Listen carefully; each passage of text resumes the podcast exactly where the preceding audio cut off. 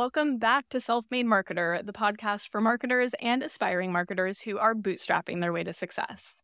I'm your host, Janessa Stark, and today is the fourth episode in the Fresh Start series. This series is coming out at the beginning of the new year in 2024, but you can listen to it anytime you are embarking on a new business adventure, whether that be a project, a pivot, or a whole new business altogether. You can also come to these episodes when maybe it feels like things just aren't working and you just need to reset and tune things up a bit. Basically, when you need to go back to the drawing board, that's what this series is for. And today we're talking about telling your story and using your story to catalyze growth in your business. Now, I hang out on Instagram quite a bit, not just for myself, but because I'm a social media manager. So I'm on there for my clients and I get exposed to a lot of content.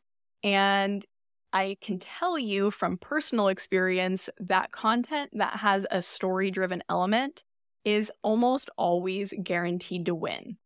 No matter what type of business you have, you have to attract clients, you have to attract customers, you have to attract an audience. And one of the best ways to do that, or possibly the best way to do that, is by telling your story. We as humans are hardwired to be attracted to stories. Like I said, when I'm scrolling on Instagram, it's like, mm, magnet. If someone starts telling a story, your brain doesn't want them to stop. Stories are also how we connect with one another. So, being able to tell your story is one of the most powerful things that you can do. Now, if you have made a change in your business, if you pivoted, or if you are starting a new business altogether, you definitely want to revisit or focus on your story and get clear on how you should be positioning your story for the audience that you're serving because that's something that I think a lot of people don't realize is you don't just have one story. We as humans are multidimensional beings and there's a lot to us, right? Like I personally have had so many jobs, so many experiences that have impacted my business in some way and focusing and focusing on the different facets of that is how I am able to connect with my customers and now connect with freelancers. So don't feel weird about having different versions of your story. We all do. Now I'm going to be walking you through how to tell your story, but I also wanted to share another huge benefit and really kind of the main reason I included this topic in this series, which is that telling your story gives you clarity. You do not have to be 100% fine tuned on every single detail to start telling your story. By telling your story over and over again, you figure out what resonates with your audience.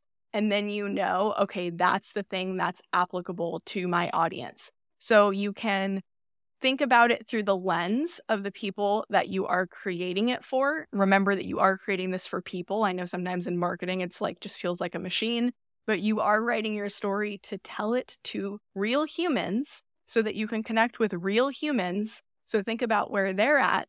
Think about what parts of your story are relevant to them and use that as your starting point, but also know that you are probably going to be revisiting this many times and also, it's a best practice in marketing, especially social media marketing, to be revisiting your story in your content calendar as well. So, whether it's for yourself or for your clients, every now and then you're going to want to bring it back to your story, kind of like an anchor for your business, for your brand, for your clients.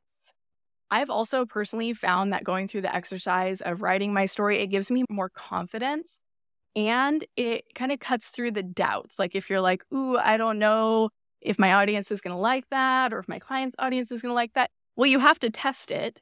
And so by testing these different elements and versions of your story, that's a really good way to get to know who you're serving, to get to know your customers, your clients, your clients' customers, whatever it may be. So, my exercise for you, you'll want to do this when you're not walking your dog or driving or whatever, when you actually have time to sit down and write, whether it be writing in a journal or writing in a blank document, you're going to want to break down your story into three parts. Now, we all know stories have a beginning, a middle, and an end. That's a given. But I actually like to think about it a little bit differently when we are talking about telling your story, when you know that you're telling it for clients or telling it to customers. And that is to segment it into three parts. So the three parts are number one, the beginning. Where did you start? What was your starting point? And then there is a climax. Another way to think of this is what was your aha moment or game changing realization? So your aha moment does not have to be a massively revelational thing. It's just something where you realized that you should be doing things differently, doing something different altogether. And that is usually the thing that's really going to help you connect with your audience. And then you want to talk about the transformation. So you were going about your business, you had this game changing aha moment or realization, but then you actually had to make a change. So, what did that transformation look like? So, you're basically recapping I went from this to this because you've already explained where you started. And now you have to explain why you're doing what you're doing now. What is the why behind it, is another way to think of it.